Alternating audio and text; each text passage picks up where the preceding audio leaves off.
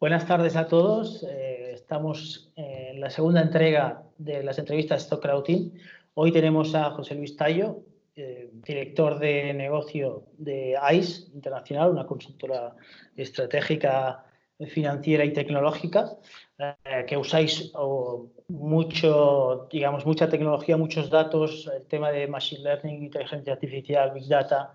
Eh, me gustaría luego, ya entraremos en eso, y si quieres añadir más cosas, pues será muy interesante. La idea de esta entrevista hoy, pues como la anterior, es explorar un poco todos estos términos que a nuestra audiencia, a nuestros usuarios, eh, pueden ser útiles también para su conocimiento, ¿no? Y en vuestro sentido, sois expertos en eso y creo que estaría bien, bueno, explorar un poco todo eso.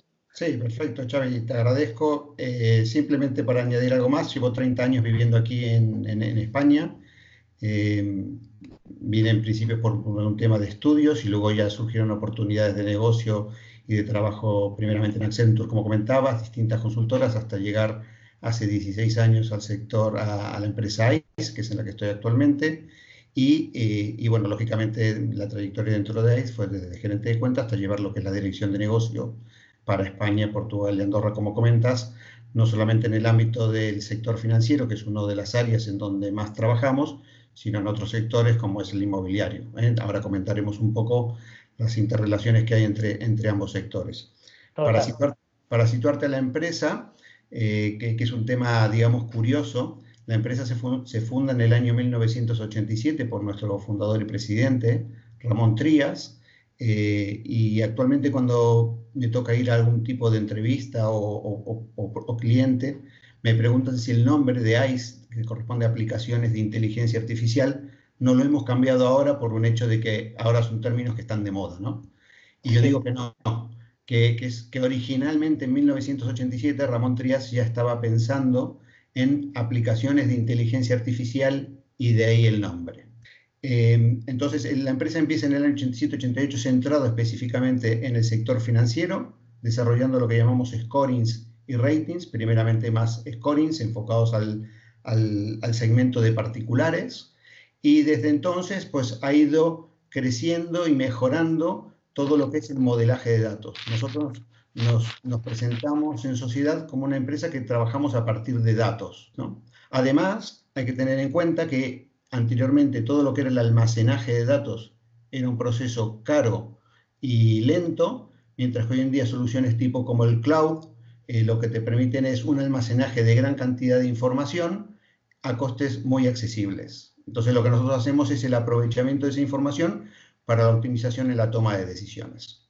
Muy bien, muy, interesante y luego entraremos un poco más. Quería, para empezar las preguntas, eh, una pregunta obligada, ¿no? La actualidad todavía la domina el COVID.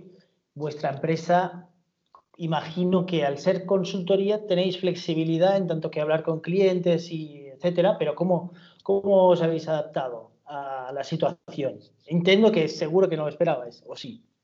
Bueno, no, no, evidentemente esto no lo esperaba nadie, ¿no? Digamos, lo que, lo que hay que lidiar es con una situación nueva que de alguna manera eh, para nosotros no, no ha sido del todo, sobre todo en la parte operativa. En nosotros ya contábamos con gente en, en, formato de teletrabajo, y tenemos compañeros trabajando desde otras provincias de España eh, con formato teletrabajo.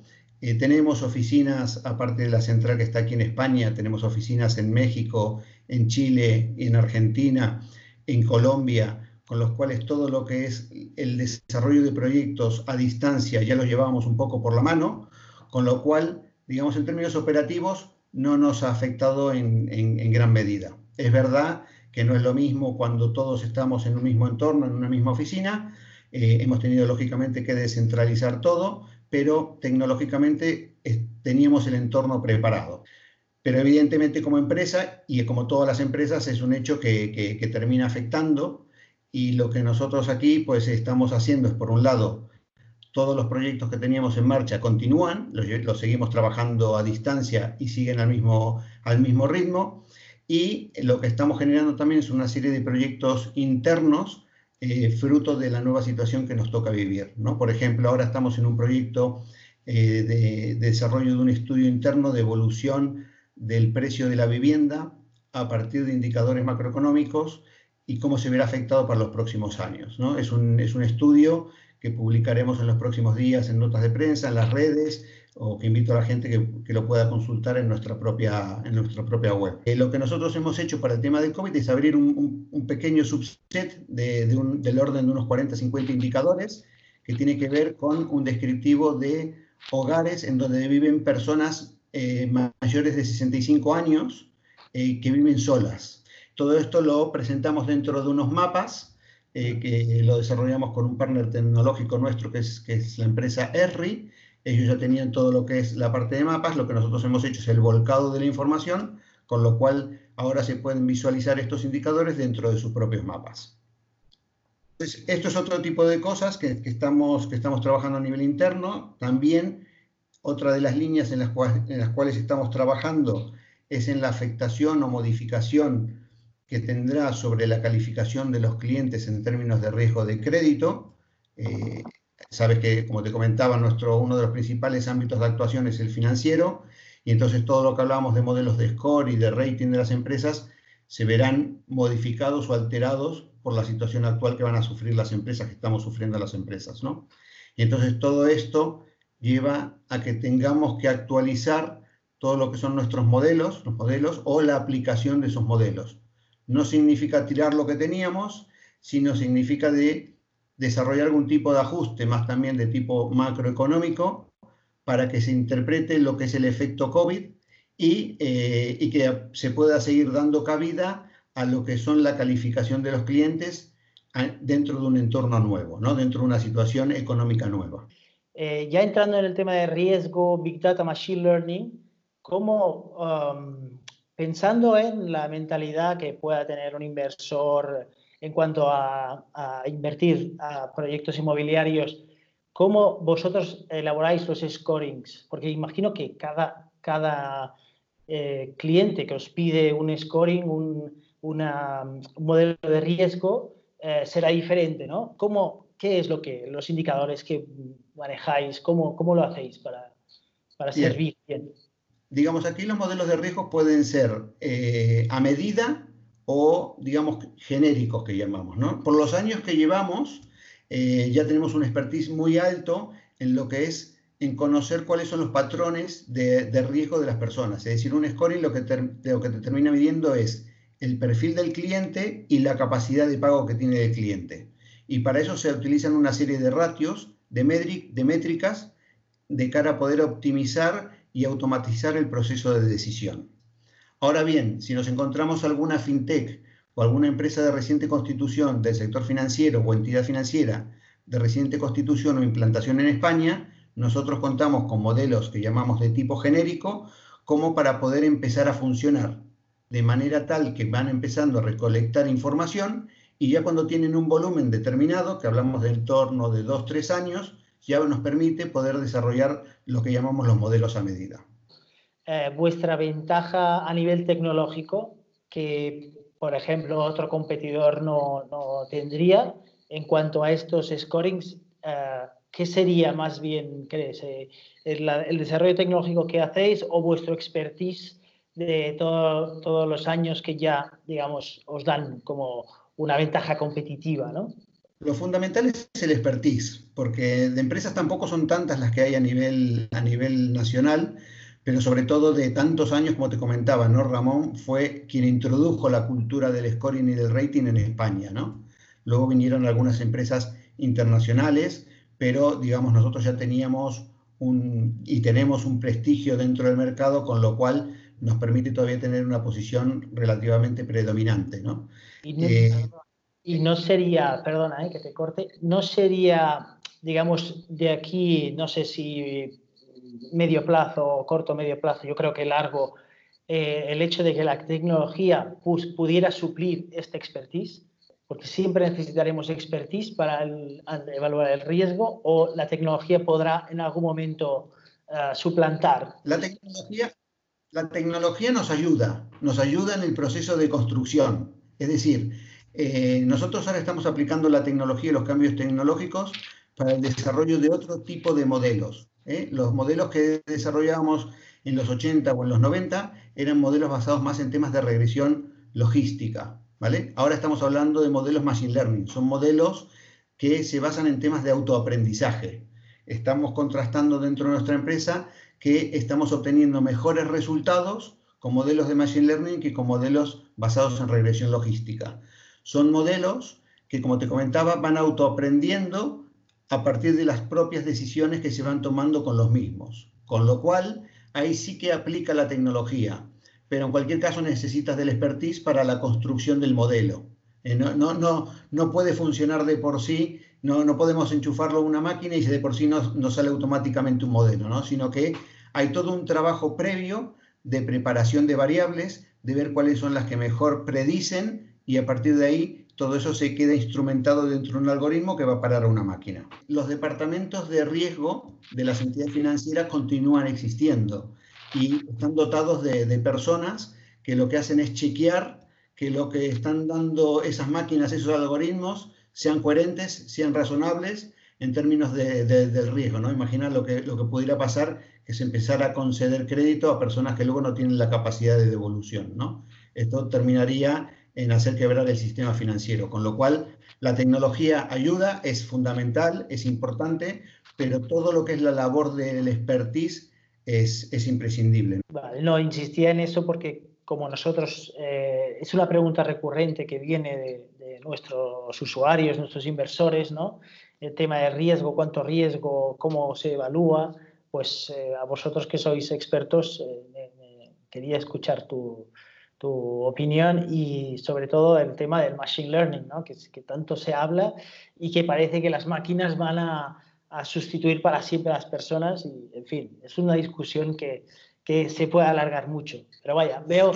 Nosotros, apostamos por el machine learning. Eh, hay unas dificultades dentro del sector porque lógicamente por detrás tienes el Banco de España, el regulador, que tiene que saber qué es lo que están prediciendo esos modelos, cómo se han creado y el Machine Learning no es tan, es más tipo caja, no es no es tan caja abierta como, como un modelo de regresión logística, que es mucho más lineal, que tú sabes qué variables intervienen de arriba abajo, sino que un modelo Machine Learning pueden estar interactuando distintas variables al mismo tiempo, son variables, eh, son modelos que multivariables, o sea, si un modelo tradicional tal vez estás hablando de 15, 20 variables, en un modelo Machine Learning te pueden entrar cientos de variables a, a, a jugar, con lo cual todo lo que es el seguimiento de ese modelo y el conocimiento por el regulador no es tan trivial. ¿no? Entonces, hubieron determinadas pegas a, la utilización del Machine Learning en el sector bancario, pero yo creo que en el día a día este tabú se está, se está superando. ¿no? Bien, mira, por un lado, como te comentaba, estamos terminando de, actualizar este informe ¿no? que publicaremos en los próximos días. De hecho, teníamos un avance eh, que ya lo hicimos hace 15 días para, para Sarel, pero como el entorno macroeconómico está tan cambiante, y se están estresando tanto los escenarios, pues nosotros mismos hemos estado actualizando, en algún caso inclusive de manera algo más pesimista, ¿no? Eh, por eso que estamos viendo, digamos, una, caída lógicamente en vertical, pero luego lo que es el proceso de recuperación que será, que será paulatina, ¿no? Es decir, diferenciamos de lo que puede ser la, la primera residencia de la segunda residencia o un inmueble tipo terreno de lo que puede ser una nave industrial. ¿eh? Y el comportamiento de los distintos tipos de activos no va a ser igual, ni por la ubicación ni por el tipo de activo. ¿no? Eh, en eso es otra de las cosas en las cuales normalmente venimos trabajando y desarrollamos modelos de Machine Learning también para lo que son la valoración automática de inmuebles. Em, básicamente, lo que vienen a dar estos modelos son una estimación del precio que llamamos de asking y el precio de closing. El precio de asking es el precio al cual un inmueble se va a colocar a la venta. Y el precio de closing sería el precio mínimo por el cual una inmobiliaria debería aceptar eh, bajo una oferta que, le, que reciba el precio mínimo al cual debería aceptar esa oferta, ¿no? Eh, son modelos que lógicamente también al ser machine learning se van, se van autoajustando y actualizando, ¿no? Entonces, lógicamente, el impacto no lo miden de un día para el otro, pero a, medida que vayan pasando los meses irán repercutiendo el impacto en términos de precio eh, y en lo que es la recuperación que, será como, como, como, en V, pero como en una, una, recuperación más aplanada, no tan vertical. ¿no? Lo que estamos haciendo es un modelo de, básicamente un poco que combina nuestro expertise inmobiliario con el expertise financiero. Por un lado, hemos desarrollado lo que es un rating del promotor, ¿eh? así como hablamos de, de de particulares o rating de empresas, tenemos unos modelos que son rating de promotor, ¿eh? del promotor inmobiliario, y lo que también hemos desarrollado es un análisis de la promoción que se esté, en la cual se puede estar invirtiendo, ¿no? de manera tal de desarrollar un, un mix entre el promotor y promoción, y promoción que genere valor a los potenciales inversores para saber con quién están invirtiendo y en qué están invirtiendo. ¿no? Entonces, esta es otra de las vías en las cuales estamos colaborando, no solamente la parte propiamente del sector inmobiliario, sino todo lo que tenga que ver con el sector PropTech.